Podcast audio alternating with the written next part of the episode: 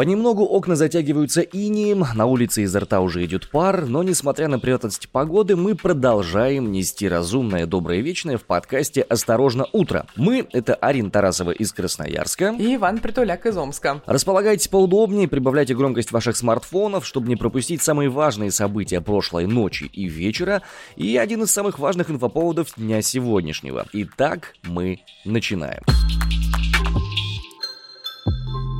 На Дальнем Востоке не хватает товаров первой необходимости, заканчиваются даже яйца. На ТНТ завели административное дело за комедийный скетч.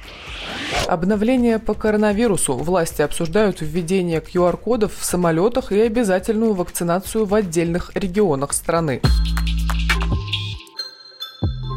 Худо жить людям на Дальнем Востоке все-таки. Есть определенные моменты, в которых э, площади нашей страны, конечно, играют злую шутку чаще всего.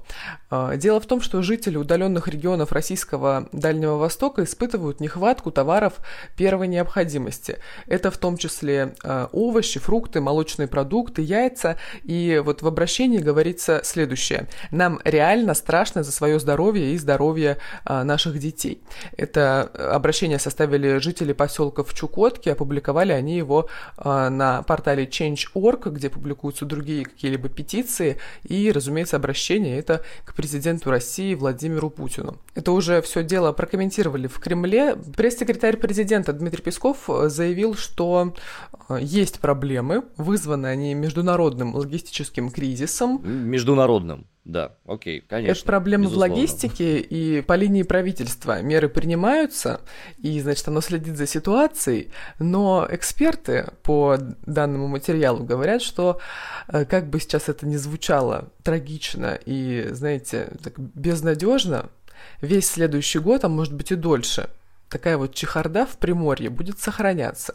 И причина у этого тоже есть. Проблемы определенные э, с доставкой груза э, в Приморье, просто контейнеры с грузами для Сахалина, Чукотки, Камчатки, Магаданской области, они застряли в портах Приморья.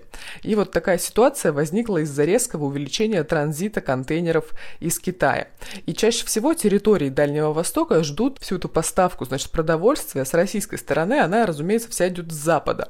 А еще есть такая поставка из Китая, но российская поставка все-таки как-то предпочтительнее. Она же российская, наша. По идее, должна быть, да. Да. Но на данный момент из Китая сделать это все, э, доставить гораздо быстрее. И, возможно, даже в некоторых моментах выгоднее. Так что, возможно, сейчас начнут доставлять из Китая, не ожидая российского всего этого провианта. И российские порты с резко выросшим потоком грузов попросту не справляются, поэтому люди на Чукотке сидят без молока и фруктов.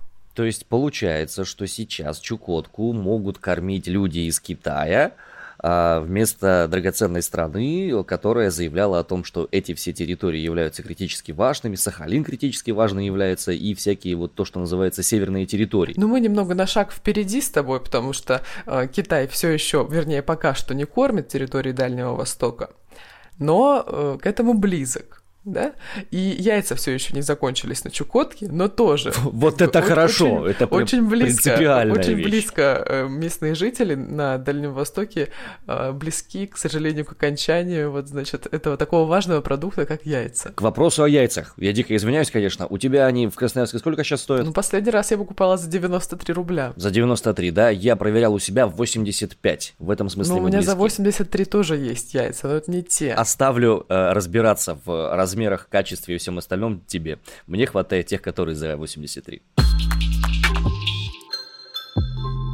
Опасно сейчас, конечно, не только смотреть телевизор, да, потому что неизвестно, что там показывают, но и быть в этом телевизоре тоже может быть небезопасно.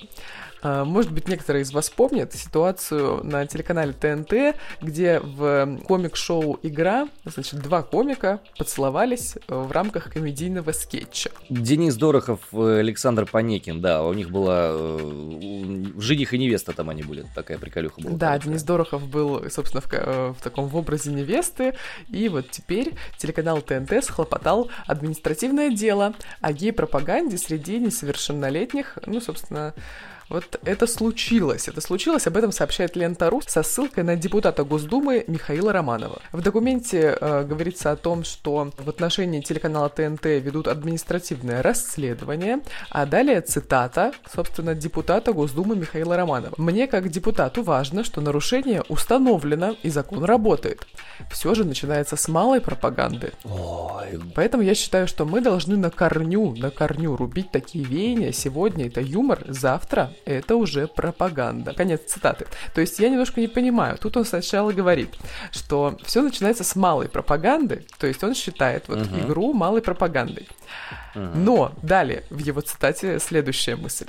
Сегодня это юмор, а дальше уже пропаганда завтра. Ну, он решит и будет именно так. Получается, это все же не пропаганда, да, в э, игре, в ТНТшном шоу. Она должна наступить завтра, по словам Михаила Романова. Но также, по словам Михаила Романова, это все же пропаганда, но еще малая. Блин, Михаил Романов, я запуталась, могу сказать. Я предлагаю оставить такое высказывание. Юмор — это малая пропаганда. Вырываешь из контекста. Зачем? Не вырываю, я делаю соответствующее умозаключение. Просто, ну, в его, как бы, из слов Михаила Романова.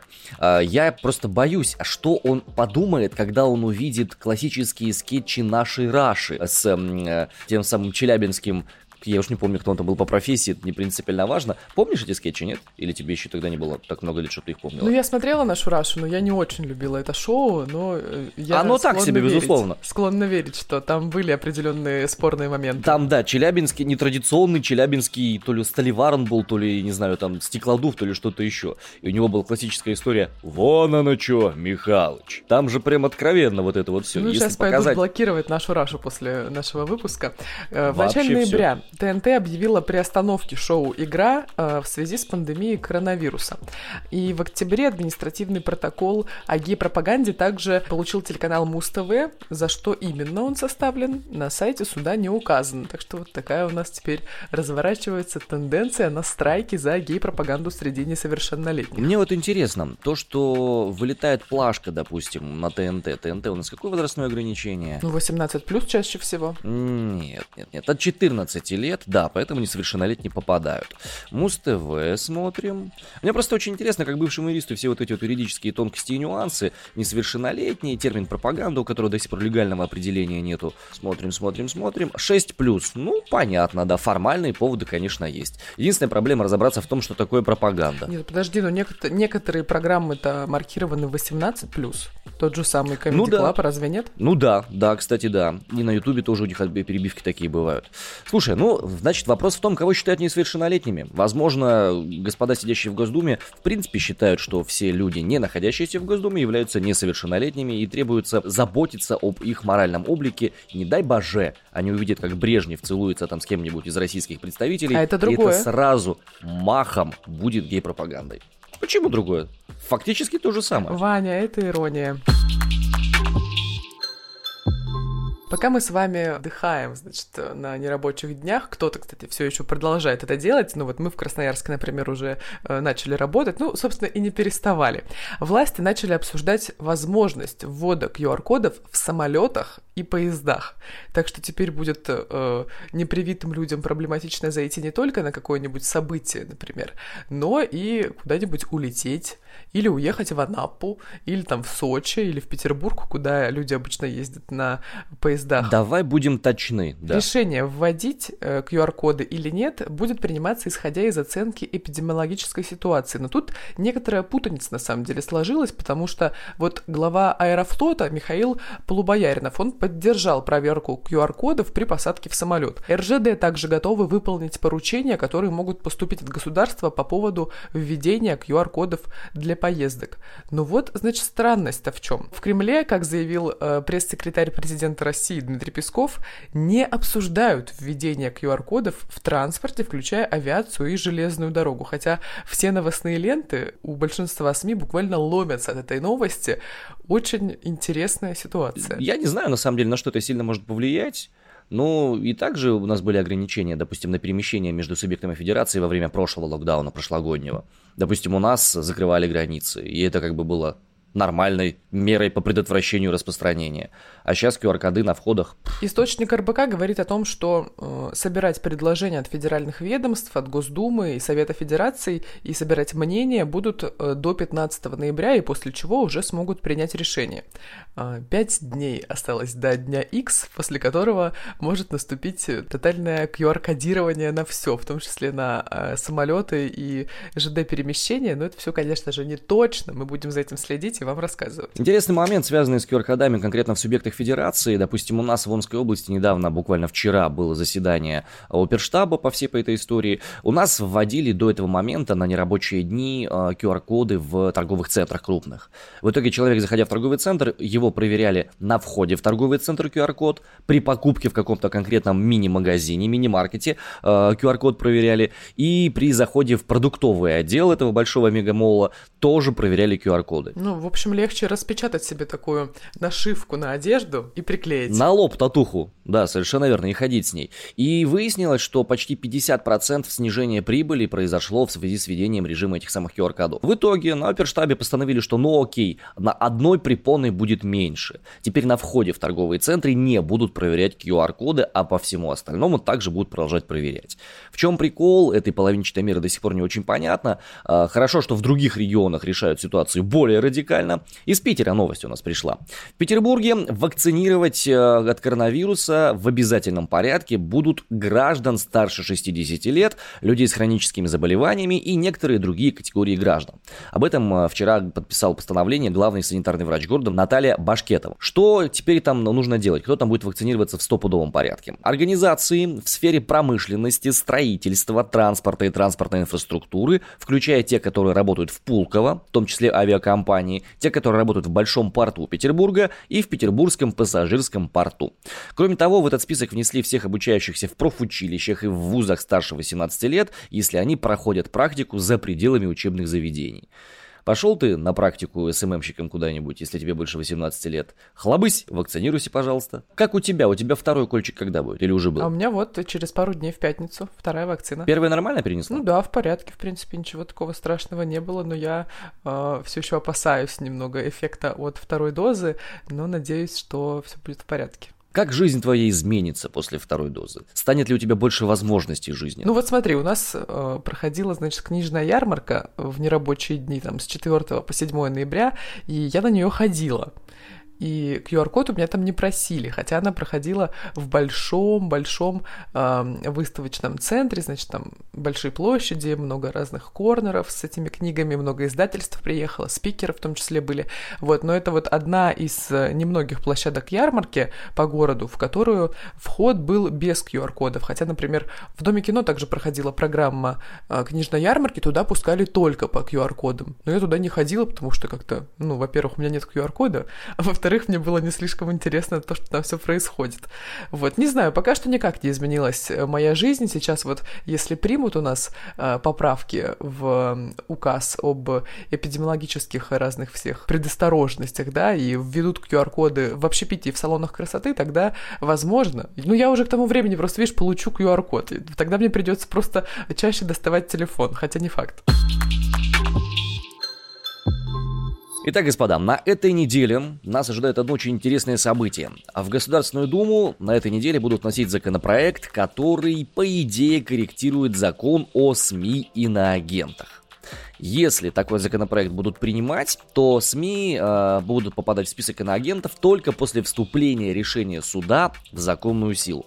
Что интересно, кто были инициаторами этой замечательной новации? Группа депутатов от фракции «Справедливая Россия за правду», в числе которых находится Сергей Миронов, они предложили подкорректировать статью 6 закона о СМИ федерального. Чем это было связано? Далее цитата из э, записки сопроводительной. Внесудебный порядок признания средства массовой информации или журналиста иностранным агентом этом привели к неожиданному включению Минюстом России в указанный реестр авторитетного и респектабельного информационного агентства «Росбалт», вынужден сказать, признан Минюстом Миноагентом. Продолжаю цитирование. «Без предупреждения и всестороннего рассмотрения дела. Налицо, продолжается в этой записке, опасный и тревожный случай произвольного вменения статуса иностранного агента без глубокого разбирательства». Хочется сказать, да ладно, Серьезно, ребят, вы только сейчас это увидели?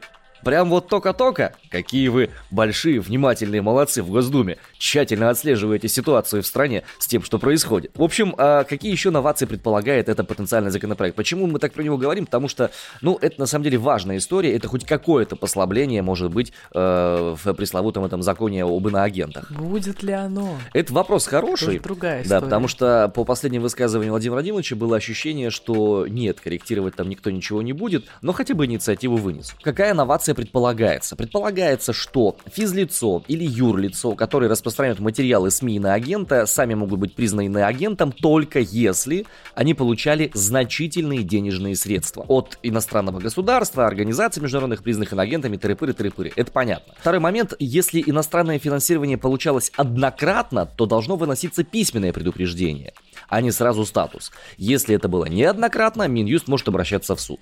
То есть, таким образом, планируется как бы утяжелить процедуру признания иноагента. Для того, чтобы мы разобрались в этой истории поглубже и по, скажем, э, э, по понятнее, мы обратились к медиа-юристу Галине Араповой, руководителю Центра защиты прав СМИ. Центр защиты прав СМИ в 2015 году был признан иноагентом. А медиа-юрист Галина Арапова была признана иноагентом буквально вот в октябре этого года. А, что это такое и что не так с действующим законом об иноагентах и почему такого закона по факту не существует, мы узнаем у нее прямо сейчас. Галин, доброго дня. Подскажите, пожалуйста, в существующем виде тот самый пресловутый закон о СМИ и иноагентах, э, насколько он адекватен и какие две-три ключевые проблемы вы можете выделить как специалист по защите прав СМИ?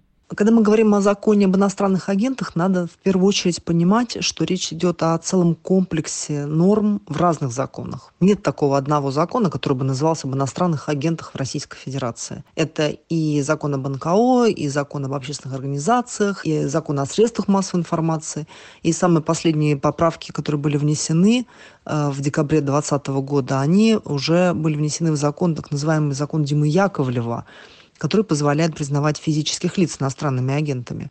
Сейчас мы видим бурное внесение э, в реестр иностранных СМИ, иностранных агентов людей очень-очень разных, начиная от э, журналистов, которых внесли в декабре 2020 года, Дениса Камалягина, Людмилу Савицкую. И далее с ними же в одной команде была и школьная учительница Дарья Пахончич, и правозащитник Лев Пономарев. Сейчас мы видим достаточно активно включают туда практикующих журналистов, средства массовой информации, сейчас уже юристов, адвокатов. И это такой какой-то процесс нон-стоп, когда всех этих людей называют иностранными СМИ, иностранными агентами такой когнитивный диссонанс вызывает это, конечно, и в сообществе, и в медиасообществе, и вообще в обществе, поскольку назвать человека, не имеющего отношения к журналистской профессии, не просто СМИ, но еще и иностранным СМИ, иностранным агентом, это, конечно, такой юридический нонсенс. Если выделять две-три проблемы законодательства об иностранных агентах, то в первую очередь я бы остановилась на вот этом большом комплексе дискриминационных э, ограничений и последствий, которые влечет этот статус. И э, каждая из них, в общем, является достаточно таким, знаете, беспрецедентным. Что вторжение в частную жизнь, что ограничения, связанные с распространением, свободы распространения информации, вызваны необходимостью ставить пометку что обязанность а, создать юридическое лицо – это тем самым как бы подталкивание человека в предпринимательскую сферу. Но помимо этого а, есть еще несколько значимых достаточно негативных последствий, которые это законодательство влечет, что не является очевидным на первый взгляд. Вы наверняка знаете, это тоже достаточно активно обсуждалось в прессе, что несколько лет назад были введены ограничения на иностранный капитал, на иностранное участие в учреждении средств массовой информации в России. Эти ограничения ограничения существенным образом негативно сказались на медиарынке. А, снизилась а, качественная конкуренция, многие иностранные медиакомпании, медиахолдинги вынуждены были продать свои активы и уйти из России. Так вот, неожиданным образом а, вот эти, это регулирование сказалось, оно состыковалось с регулированием об иностранных агентах, потому что мы сейчас на практике видим, что люди, признанные иностранными агентами, не могут учредить средства массовой информации. И совершенно конкретный случай Дениса Камалягина из Пскова, который является главным редактором газеты «Псковская губерния», он пытался зарегистрировать средства массовой информации э, онлайн-издание Псковская губерния, ему отказал Роскомнадзор, ровно ссылаясь на то, что поскольку он сам был признан иностранным СМИ, иностранным агентом, то фактически они признают его как человека с, с иностранным гражданством, по сути, как иностранный источник финансирования редакции, что законодательно теперь у нас как бы недопустимо, поскольку иностранцы э, лица с двойным гражданством не могут являться учредителями средств массовой информации.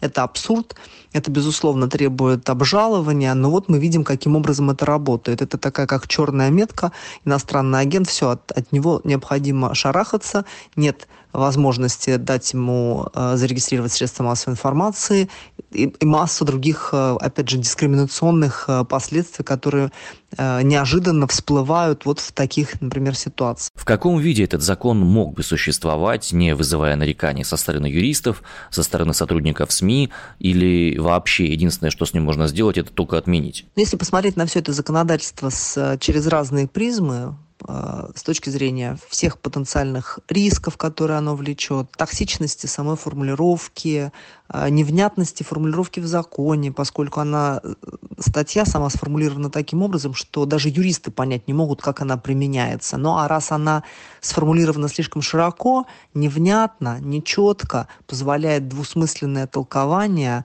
а, и правоприменение, соответственно, достаточно произвольное допускает, то все это, в общем, вызывает большие сомнения относительно качества этого закона, ну и его явная политическая мотивация, она а, показывает, что, в общем-то, все равны перед законом, но есть те, которые равнее.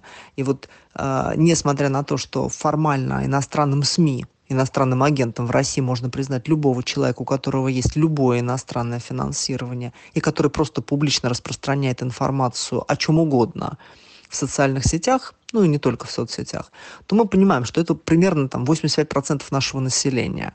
А, ну а помимо этого, поскольку можно признать иностранным агентом человека вне зависимости от его гражданства, то получается, что это 80% нашего населения и все, кто живет за границей Российской Федерации, потому что у них уж точно иностранное финансирование, и почти сейчас у всех людей в мире есть социальные сети, они что-то публично говорят. И поэтому вот сам по себе вот этот вот закон, как такой огромный сачок, как сеть, не знаю, невод, а, который может накрыть любого, он, конечно, сам по себе весьма проблематичен. Закон не должен быть таким. Закон должен быть очень узко направленным.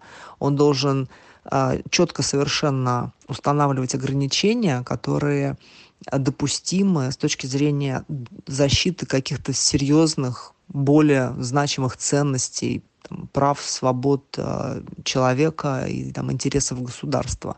Вот здесь вот есть большие сомнения в том, что целесообразность и обоснованность этого закона соответствует вот этим э, серьезным стандартам которым должен соответствовать любой нормативный акт. Поэтому можно ли этот закон улучшить? Я считаю, что нет. Такой закон, как вот законодательство об иностранных агентах, может быть только отменено. Что в России, что в Америке, что в любых других странах.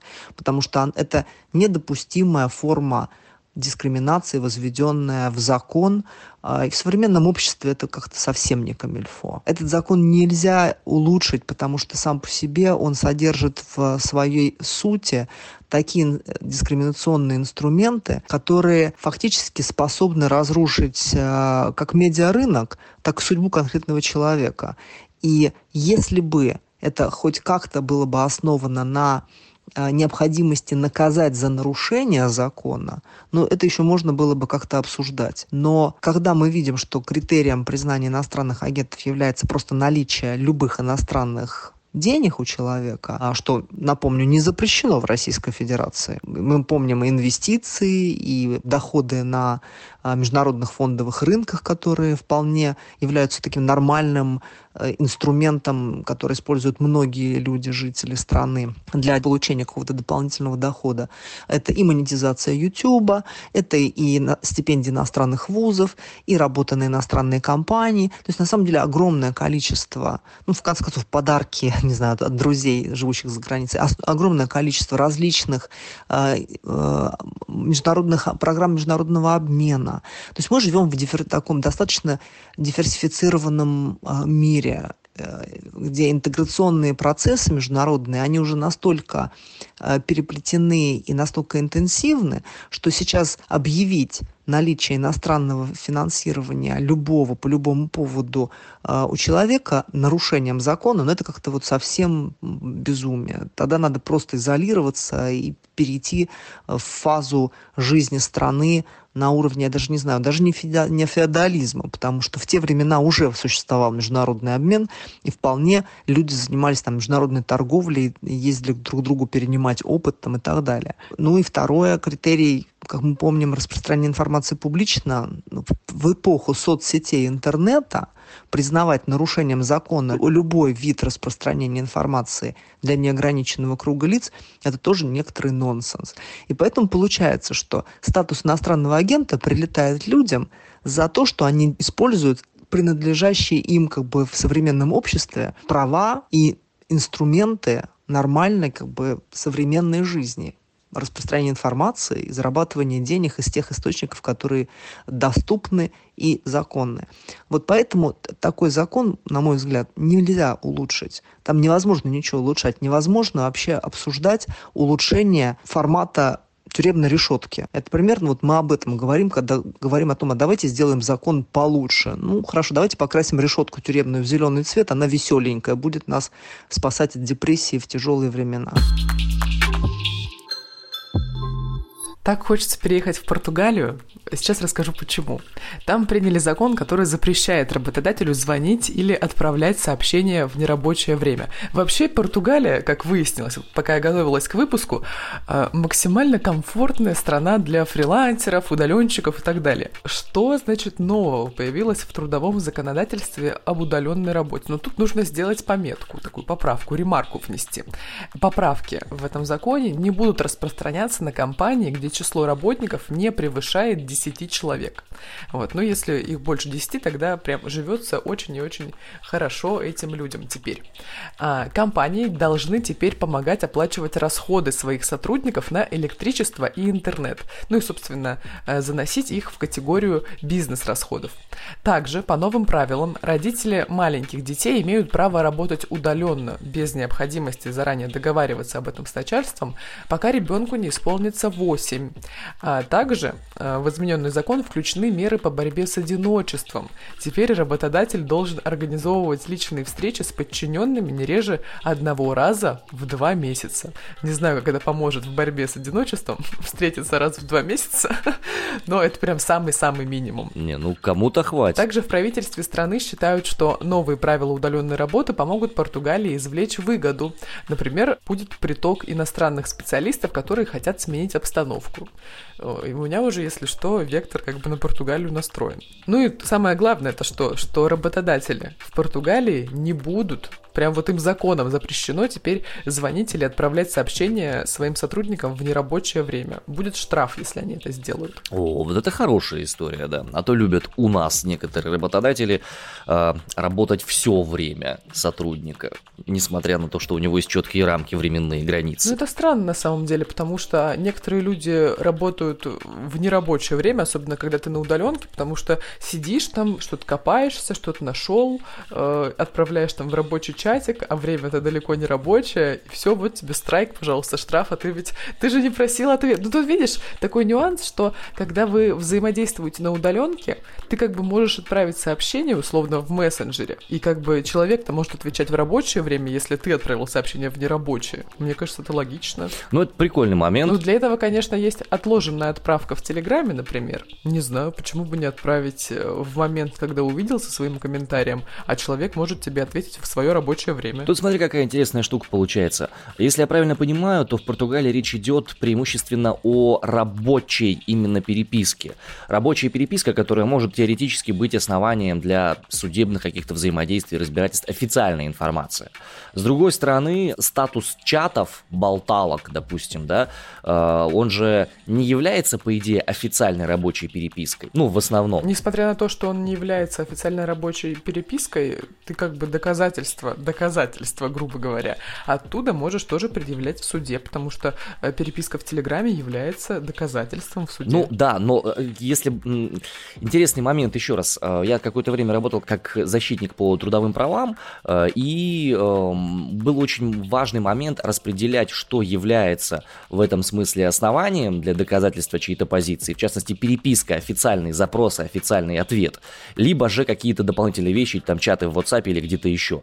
Э, в общем и целом правило это было следующее буквально. Официальная переписка в разрешенных документах это официальная переписка, она считается доказательством, а всякое общение вне, э, скажем, официальной переписки, э, в каких-то чатиках дополнительных, это личное общение уже, и если тебе в личный чат работодатель написал что-то типа «выйди на работу», это не является официальным привлечением трудовой деятельности, и, следовательно, на него можно не реагировать. Хотя стоило бы это считать, наверное, каким-то притязанием на личное пространство, если тебе пишут это в нерабочее время, еще и в личном чате. Ну, на самом деле, можно очень долго в этом копаться, тем более португальское трудовое законодательство от нас э, все-таки немного дальше, чем российское, но в российском законодательстве пока таких поправок не было принято, только в другом документе они были приняты, но мы об этом уже не будем говорить. В Португалии сейчас хорошо. Там и погода сейчас неплохая, там сейчас плюсовая температура, все круто.